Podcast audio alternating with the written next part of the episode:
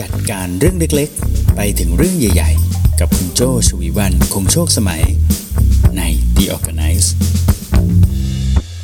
สวัสดีค่ะ คุณกำลังฟัง The Organize Podcast กันอยู่นะคะ คุณอยู่กับโจ้ชวีวันคงโชคสมัยค่ะ The Organize Podcast ในวันนี้เป็น episode ที่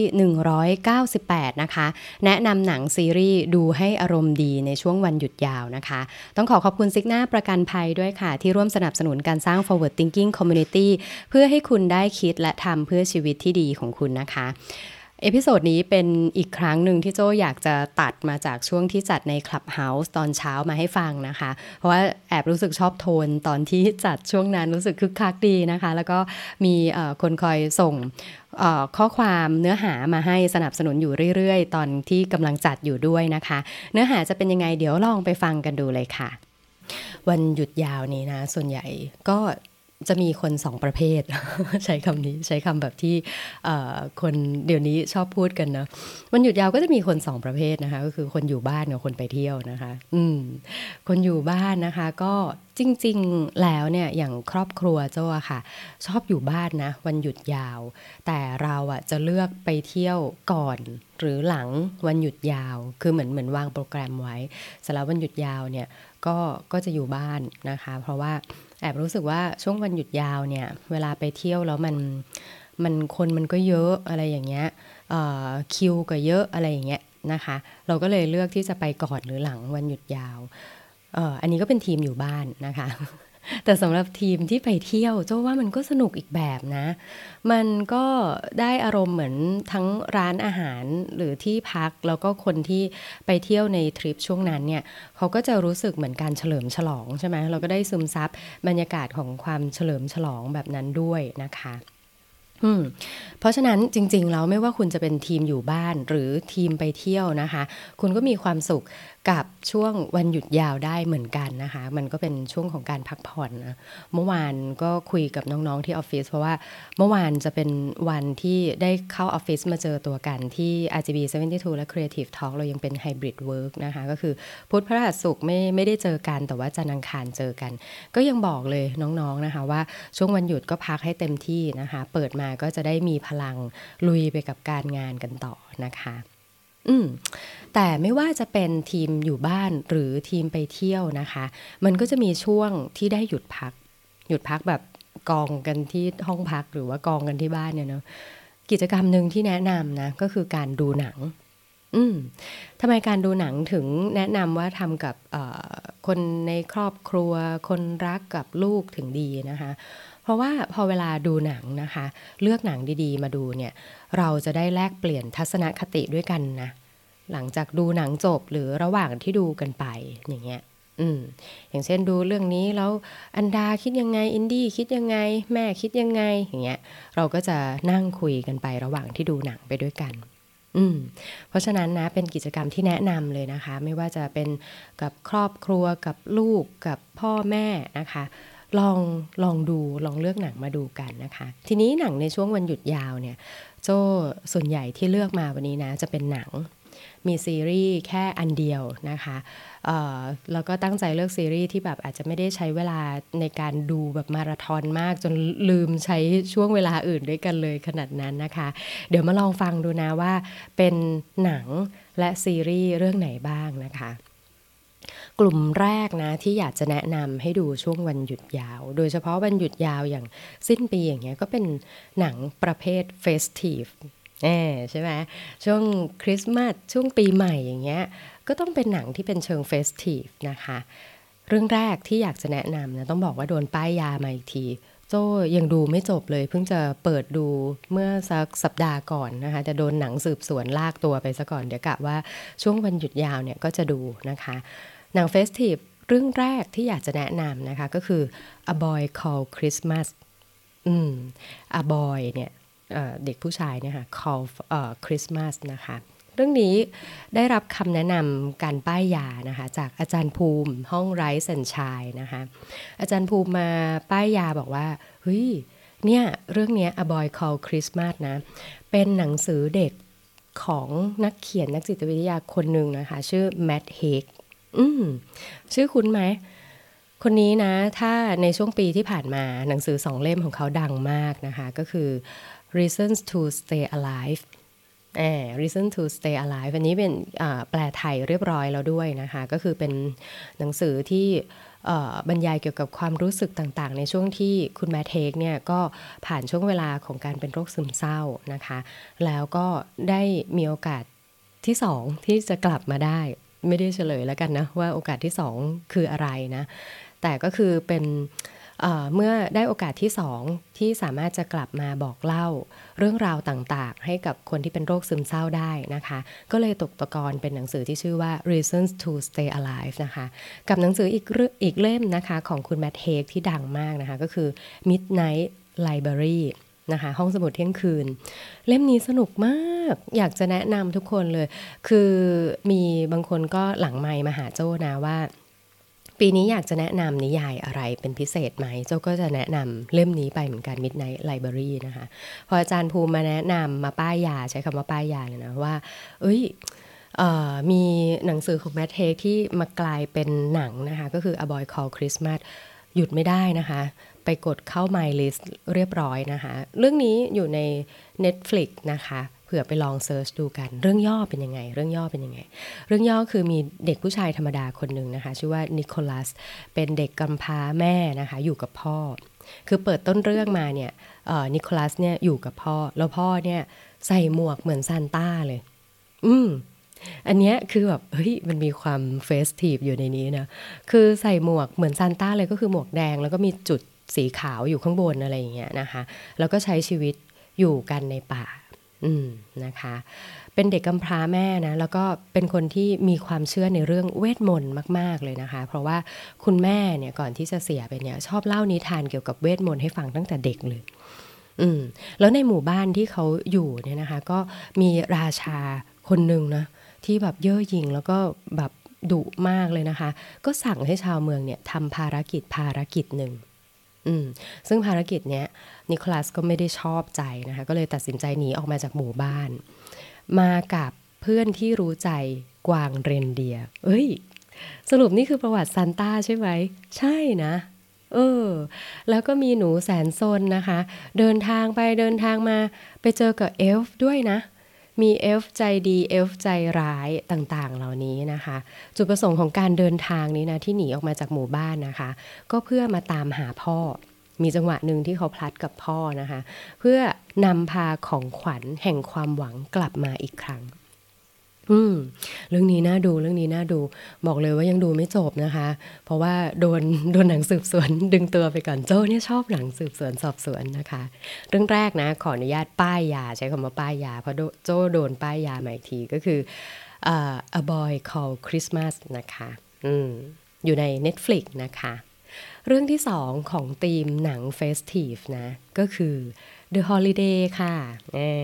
The Holiday เนี่ยไม่ใช่หนังใหม่นะ หนังนานแล้วเหมือนกันนะคะ The Holiday เนี่ยถ้าไปดูโปสเตอร์ปิดหนังนะคะ ก็จะเป็น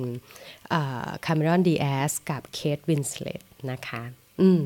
หนังเรื่องนี้นะโจชอบมากเลยอะแล้วก็ชอบเพลงประกอบมาก ๆ เลยนะคะสำหรับคนที่ไม่เคยดูนะคะ เรื่องนี้ The Holiday อีกอย่างที่แนะนำนะ ก็คือ soundtrack soundtrack ของเรื่องนี้ก็เพราะมาก ๆ เลยนะคะ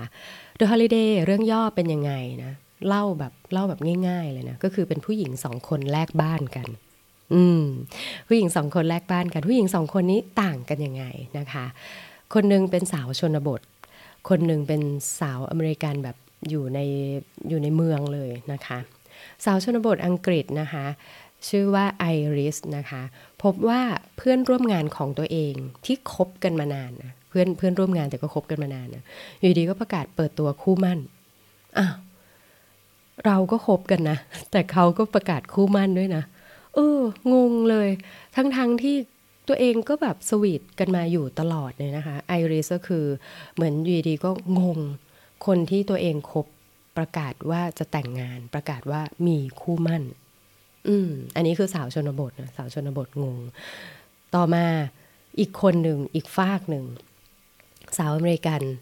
ที่อยู่ในเมืองทำงานเป็น working woman เลยนะ ชื่อว่าอแมนดานะคะ ก็ค้นพบว่าคนรักนะคะ คนรักที่อยู่ด้วยกันแล้วนะ ไปมีอะไรกับเซ p ชันรีเซพชันของบริษัท อืมอ่าโดนงงไปอีกเหมือนกัน อันนี้ก็งงอีกคนนึง อันเนี้ยโดนต่อว่าอีกต่างหากนะอเมนดาคนที่แบบ perfect ทุกอย่างเนี่ย เธอโดนต่อว่าว่า เฮ้ย เธอเนี่ยแหละ คือตัวการที่ทำให้ชีวิตคู่ไปไม่รอดไอ้ความ perfect ของเธอเนี่ยแหละทำให้ไม่รู้จักเอาใจใส่ตัวเขาเลย จนเขาต้องไปมีอะไรกับ reception เนี่ยเออ ชีวิตคู่ก็เลยไม่รอดนะ ถ้าเธอเป็นเหมือนตอนแรก ๆ ที่คบกันเนี่ยมันก็อาจจะไม่เป็นแบบนี้ เอางงกันไปเนาะงงทั้งคนที่เออคบกันมาดีๆ ก็กลายเป็นแฟนเนี่ยไปประกาศมีคู่หมั้น ส่วนอีกคนนึงรู้สึกว่าตัวเอง perfect จัดการชีวิตได้ดี กลายเป็นว่าความ perfect นั้น เป็นสาเหตุที่ทำให้คู่แฟนของตัวเองนอกใจไปมีอะไรกับคนอื่น อืม เรื่องนี้โจ้ชอบมากเลยนะ โจ้ชอบทั้งแบบเเพลงตัวละครนะคะ แล้วพอเขาเขาเขาเจอปัญหานี้ปุ๊บใช่ไหมโอ้โจ้ข้ามไปนิดหนึ่งปม ได้แต่บอกว่าเขาเป็นใคร ปรากฏว่าพอแต่ละคนรู้สึกไม่พอใจในชีวิตช่วงนั้นของตัวเองนะคะ ก็เลยเข้าไปในเว็บนะคะ แล้วก็มันจะมี service หนึ่งในละครเนี่ยก็คือ service ของการแลกบ้านนะคะอแมนด้าเนี่ยก็อยากจะหนีจากเมืองเข้าป่าไปเลยนะคะ ก็อยากจะไปแลกบ้านกับไอริสนะคะ เป็นเวลา 2 สัปดาห์ด้วยกันนะคะสสัปดาห์ด้วยกันก็ เลยกลายเป็นว่าต่างคนต่างมาลองใช้ชีวิตอีกแบบหนึ่งเพื่อให้ลืมชีวิตของตัวเองที่แบบมันแย่เหลือเกินนะคะอาอาจจะมีสปอยนิดนึงละกันว่าต่างคนต่างก็ได้ไปพบรักพบรักนะคะ กับในพื้นที่ที่แปลกใหม่นะคะสำหรับตัวโจ้นะหนังเรื่องนี้ที่ประทับใจนะก็คืออการแสดงของทั้ง 4 ตัวละครหลักนะคะสตัวละครหลักก็พอ ต่างคนต่างได้ฮอปไปอีกที่หนึ่งเนี่ยก็จะเจอตัวละครหลักเพิ่มขึ้นมาอีก 2 ตัวนะคะ ก็จะมีจูดลอนะคะ แล้วก็จะมีแจ็คแบล็กเกิดขึ้นมาเนาะแจ็คแบล็กเนี่ยในเรื่องเนี่ยเป็นนักแต่งเพลงประกอบภาพยนตร์อืมนะคะ ส่วนจูดลอนี่ก็จะเป็นพี่ชายของไอริสนะคะ โอ้ยตอนจังหวะจูดลอเปิดตัวมานี่แบบกรี๊ดนะคะ มาเคาะประตูบ้านเนี่ยแล้วเราก็เปิดไป ได้แล้วเจอพระเอกอะไรอย่างเงี้ย เอ๊ะอันนี้อาการเยอะไปนิดนึงขออภัย เออเนอะชอบจุดหล่อนะคะ ตาสวย เออ อย่างเงี้ยนะคะก็ก็มีความละมุนในเรื่องของความโรแมนติกใช่ไหมแต่มีตัวละครหนึ่งที่โจ้แอบรู้สึกว่าแย่งซีนมากนะคะ ก็คือเป็นคุณตาข้างบ้านนะคะคุณตาข้างบ้านข้างบ้านของออบ้านที่เป็นบ้านในเมือง คุณตาเนี่ยเป็นคนที่ให้แนวคิดตกตะกอนชีวิตกับตัวละครนางเอก เยอะมากเลยนะ อยากแนะนำให้ไปดูแล้วไปตามหาคุณตาที่ว่าเนี่ยนะคะ คุณตาแกชอบโผล่มาแล้วก็พูดอะไรที่แบบอ๋อเหรออะไรอย่างเงี้ยนะคะ ลองดูลองดูนะคะ อันนี้เรื่องที่สองป้ายยาสนาน เพลงก็เพราะนะคะ The Holiday หนังประเภทที่หนึ่งผ่านไปนะคะ ก็คือหนังแนว Festive นะ โจแนะนำ A Boy Called Christmas และ The Holiday ค่ะ ต่อมาหนังแนวที่สองนะคะ ก็คือแนวสีสันสดใส นะคะ หนังแนวสีสันสดใสโจ้หยิบมาป้ายยาสองเรื่องด้วยกันนะคะ เรื่องแรกเป็นซีรีส์ค่ะ ชื่อ Emily in Paris เอหลายคนน่าจะคุ้นบอก โอ้ย เคยดูแล้ว season หนึ่งนะคะ ตอนนี้กลับมามี season สองอืม ตั้งใจเลือกเอ่อ Emily in Paris มาเพราะว่าเนื้อเรื่องเนื้อเรื่องของแต่ละ episode เนี่ย ต่อเนื่องกันไหมต่อเนื่องนะคะ แต่มันจะไม่ถึงขั้นแบบขาดใจว่าแบบเอ้ยถ้าฉันดูแล้วแบบไม่ได้ดูตอนต่อไปแบบจะแย่หรือเปล่าอะไรขนาดนี้มันก็ไม่ถึงขั้นนั้นนะคะเออ Emily in Paris นะคะ เรื่องย่อเป็นยังไง ถ้ายังไม่เคยดูกันนะคะ อันนี้อยู่ใน Netflix เหมือนกันนะคะเผื่อจะลองไป search ดูได้นะคะเป็นผู้สร้างผู้สร้าง Emily in Paris นะคะ เป็นผู้สร้างเดียวกันกับซีรีส์ Sex and the City อืมถ้าหลาย ๆ คนในห้องนี้อาจจะทันนะคะ ก็คือผู้สร้างชื่อ Darren Star นะคะอืมเป็นสาวนักการตลาดบริหารออันนี้เป็นเล่าเรื่องเกี่ยวกับเอมิลี่คูเปอร์นะคะเอมิลี่คูเปอร์เนี่ยเป็นตัวละครหลักในเรื่องนะคะ เป็นสาวนักการตลาดวัย 20 กว่า ๆ นะคะ จากชิคาโกนะ ซึ่งได้งาน ได้งานเป็นสาวชิคาโกนะคะ แต่ได้งานไปประจำที่กรุงปารีสนะคะ เรื่องนี้ตอนแรก ๆ ที่ตัดสินใจดูนะคือแอบแอบรู้สึกว่าชอบหน้าตานางเอก หน้าตานางเอกเหมือนการ์ตูนน่ะคิ้วจัดตาจัดปากเข้มอะไรอย่างเงี้ย เอ๊ะ ปากเข้ม ปากชัด รูปปากชัดอะไรอย่างเงี้ยนะคะ แล้วก็ดูแบบมีแฟชั่นนะคะ แฟชั่นในเรื่องก็ดูสวยนะคะ แล้วก็สวยแบบเป็น โจ้ว่าการแต่งตัวแบบนี้สนุกดีก็คือเป็น working woman ที่มีแฟชั่น แฟชั่นในระดับที่กำลังมี taste โจ้ชอบมากเลยนะ มันมีทั้งการดีไซน์สีในในการแต่งตัวคืออาจจะไม่ต้องมี pattern เยอะมาก หรือว่า cutting เนียบเนียบ cutting เนียบเนียบกับการเลือกสีจับคู่สีที่มี taste เนี่ย โจ้ว่าเป็นชุดแต่ชุด ทำงานที่ดูดีมาก ๆ เลยนะคะ ชอบชอบจากแฟชั่นก่อน แล้วพอมาดูก็รู้สึกประทับใจในเนื้อหานะคะ เนื้อหาเนี่ยก็คือเอมิลี่คูเปอร์เนี่ยเป็นสาวที่มีแนวคิดสมัยใหม่นะคะ พอมาทำงานที่ออฟฟิศที่ปารีสเนี่ยก็จะมี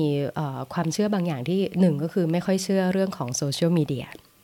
สำนักงานที่ปารีสนะไม่ค่อยเชื่อในเรื่องโซเชียลมีเดียกับอย่างที่สองก็คือ ไม่ค่อยต้อนรับคนต่างชาตินะคะประมาณว่าแบบ เอ้ย เธอชาวอเมริกันนี่มันช่างไม่มีวัฒนธรรมบางอย่างอะไรประมาณนี้แล้วก็ได้เรียนรู้ได้เห็นเรื่องของ stereotype ก็คือการแบบตัดสินคน label คนเยอะมากนะคะในในเรื่องนี้นะคะตัวละครหนึ่งที่แย่งซีนเหมือนกันก็คือเพื่อนนางเอกที่ไปเจอกันที่ปารีสนะคะ ลองดูนะโจ้ว่าสนุกมาก ๆ เลย จะมาเป็นตอนท้ายๆที่รู้สึกว่าหยุดไม่ได้เนี่ยก็จะเป็นตอนท้ายๆที่ว่านางเอกจะตัดสินใจทำยังไงกับพระเอกนะคะแล้วก็เนี่ยมีซีซั่นสองมา ซึ่งตอนแรกนะโปรเจกต์เนี้ยพักพักการถ่ายซีซั่นสองไปชั่วคราวเลยนะ เพราะสถานการณ์โควิด อืมก็ลุ้นกันอยู่นานเหมือนกันนะว่าจะได้มีซีซั่นสองไหม เพราะว่าตอนจบตอนท้ายของ epi เอ่อของซีซั่นหนึ่งเนี่ย มันค้างคาว่าแบบเอ้ย ตกลงยังไง อะไรแบบนี้นะคะ ลองดูนะสีสันดีมากเผื่อจะก๊อปแฟชั่นในเรื่องมาใช้ อีกอันหนึ่งที่แย่งซีนเหมือนกันนะ ก็คือเคสโทรศัพท์ของนางเอก ไปลองสังเกตดูก็สนุกดีนะคะ แล้วก็มีประเด็นเกี่ยวกับเรื่องความเท่าเทียมเยอะแยะมากมาย อันนี้ก็คือเรื่อง Emily in Paris นะคะเรื่องที่สองในหมวดของสีสันสดใสนะคะ โอ้ สังเกตว่ามีคนยกมือด้วย เดี๋ยวจะรับขึ้นมาเดี๋ยวขอเล่าให้จบก่อนนะเเรื่องที่สองในหมวดของสีสันสดใสนะคะ ก็คือเรื่อง and just like that อืม and just like that ไม่รู้จักใช่ไหมเออแต่ถ้าบอกว่า เป็นซีรีส์ใหม่ที่เป็นจะบอกว่าตอนต่อก็ไม่ใช่นะ ก็ใช่อะเป็นตอนต่อของ Sex and the City เออ Sex and the City หายไปนานมากเลยเนาะ Sex and the City นี่ถือว่าเป็นซีรีส์เรื่องแรก ๆ ของ HBO เลยนะคะ ก็คือช่อง HBO เนี่ย ปกติแล้วเขาก็จะเป็นลักษณะของการซื้อแฟรนไชส์ซื้อไลเซนส์หนังมาใช่ไหมแล้วก็มาฉายใน HBO เนี่ย แต่ว่าช่วงนั้นเนี่ยก็จะมี Six Feet Under Need นะคะกับเนี่ยแหละค่ะ Sex and the City เป็นซีรีส์แรก ๆ เลยที่ HBO สร้างเองนะคะเอ่อ and just like that เนี่ยเป็น 20 ปีตัดมานะคะ ช่วงที่ทำเป็นซีรีส์เนี่ยตัวละครหลัก 4 ตัวในเรื่องเนี่ยอายุประมาณสัก 30นะคะพูดถึงมิตรภาพของสาวชาวเมืองนะคะซึ่งแต่ละคนเนี่ยก็จะมีคาแรคเตอร์ที่ต่างกัน มีแครีมิรันดาชาร์ลอตนะคะอีกคนโจ้จำชื่อไม่ได้แย่จังแต่เป็นตัวละครที่โจ้ชอบมากเลยอีกคนนึงนะคะทั้งหมด 4 ตัวละครนะแต่ตอนหลังเนี่ยในซีรีส์ที่กำลังจะกลับมาเนี่ย ซึ่งกลับมาแล้วนะ อยู่สองอประมาณ2อสาม episode แล้วนะคะ ก็คืออกลับมาในชื่อของ and just like that นะคะ ตอนนี้ดูได้จาก HBO Max นะคะ อันนี้น่าจะเป็นเรื่องเดียวเลยที่โจ้ชวนดูที่ไม่ได้อยู่ใน Netflix นะคะ อยู่ใน HBO Max นะคะ ไปลองดูได้ กลับมาคราวนี้นะ มีแครีก็คือซาร่าเจสสิก้าปาร์คเกอร์นะคะ มีมิรันดาซินเทียนิกสันนะคะ แล้วก็ชาร์ลอตก็คือคริสตินเดวิสนะคะสามคนนี้กลับมา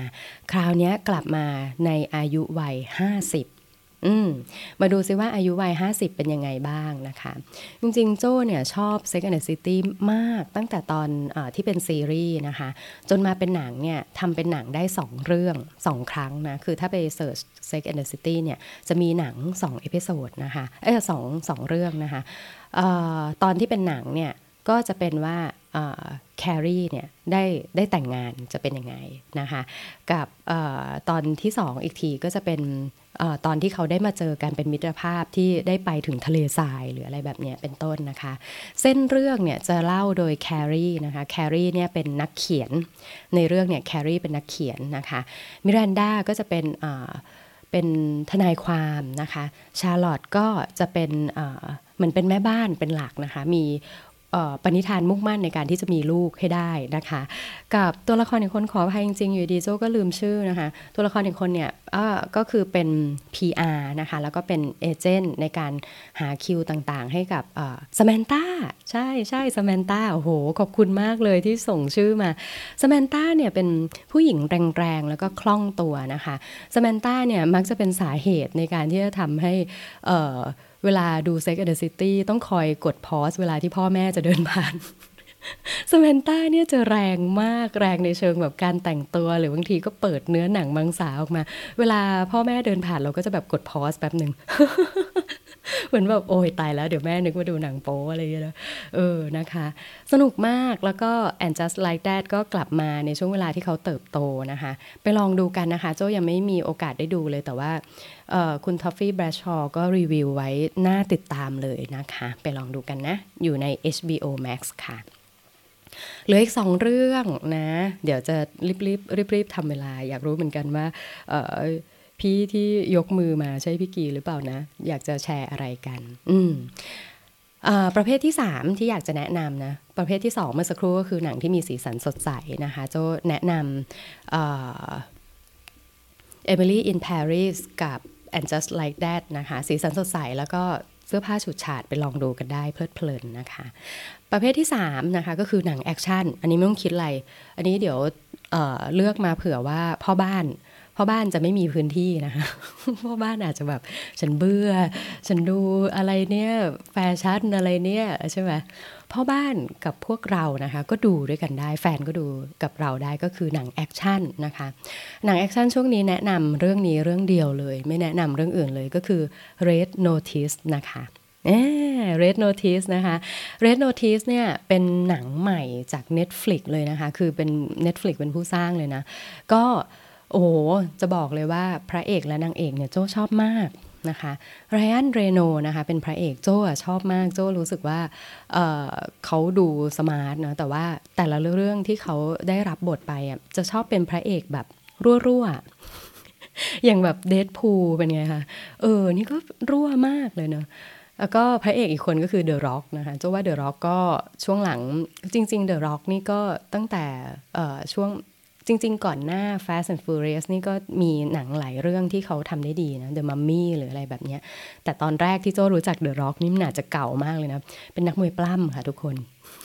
โจ้รู้จักเขาตั้งแต่ตอนเป็นนักมวยปล้ำนะ แล้วก็มาเป็นเเล่นหนัง แล้วก็มีหลายเรื่องที่บางทีเขาก็เล่นเป็นคนตลกตลกหน่อยก็โอเค แต่คนที่โจ้ชอบมากนะก็คือเกากระดอดอืมเกากระดอดนางเอกในเรื่องเนี่ย โจ้ที่บ้านโจ้เนี่ยค่ะจะติดตามแฟรนไชส์หนังตอนต่อของ Fast and Furious ชอบมาก เพราะว่ารู้สึกมันไม่ต้องคิดอะไรแล้วก็ดูรถที่ขับเร็วฟึมฟึมฟึมอย่างเงี้ยใช่ไหมเก้ากระดอดเนี่ยจริง ๆ แล้วเล่น Fast and Furious โจ้จำไม่ได้ว่าเออว่าซีตอนภาคที่เท่าไหร่นะ แต่เป็นภาคที่เป็นโตเกียวดิฟอะค่ะ เออตัวเกียวดิฟเนี่ยเกากระดอดก็อยู่ในนั้นแล้วนะ ถ้าไปลองเปิดดูนะคะ เป็นเป็นแฟนของตัวละครหนึ่งที่ชื่อว่าฮานอืม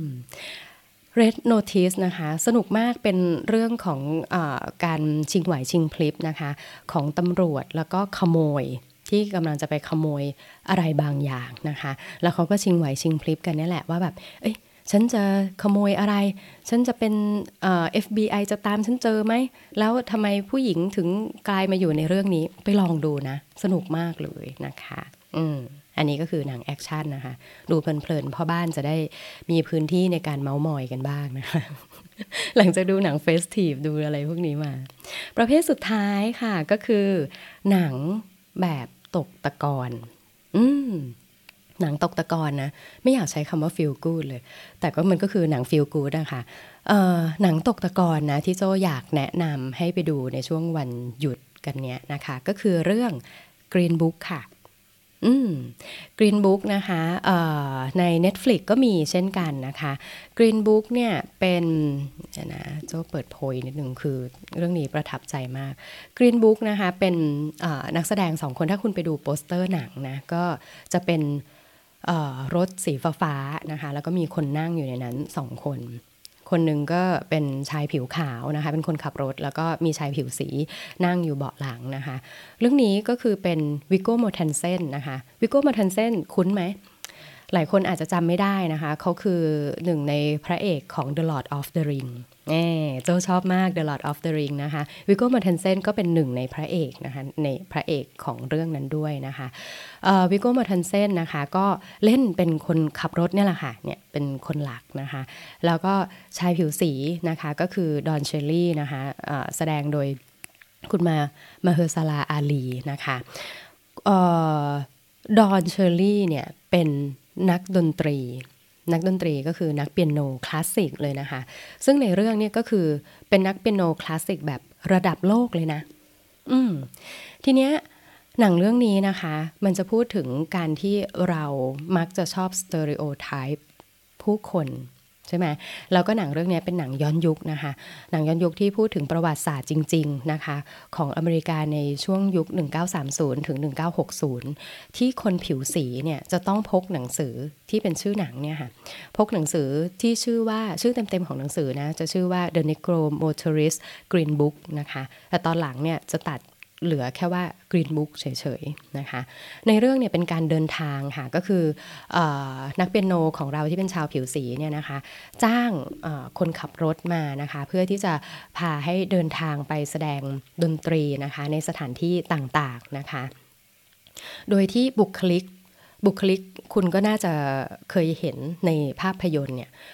ในภาพยนตร์หลาย ๆ เรื่องเนี่ย เวลาชายผิวขาวกับชายผิวสีอยู่ด้วยกัน character ที่มักจะเกิดขึ้นก็คือเป็นไงฮะคนที่เนียบมักจะเป็นคนขาวใช่ไหมคนที่ขำๆมุกแบบอะไรพวกนี้ก็มักจะเป็นคนผิวสีใช่ไหมแต่หนังเรื่องนี้นะคะกลับกัน คนที่มุทะลุคนที่แบบดุดันเหลือเกินเนี่ยก็คือชายผิวขาวที่เป็นคนขับรถใช่ไหมคะแต่คนที่สุขุมนุ่มลึกเนียบประณีตในทุกอย่าง กลับเป็นชายผิวสีที่เป็นนักดนตรี อืม อันนี้ก็จะเป็น character ที่เราก็จะต้องเปิดใจตั้งแต่ตอนเปิดเรื่องมาเลยนะคะ แล้วกลายเป็นว่าทั้งคู่เนี่ยก็จะต้องเดินทางไปโดยที่มีเจ้ากรีนบุ๊กเนี่ยค่ะเเป็นคู่มือ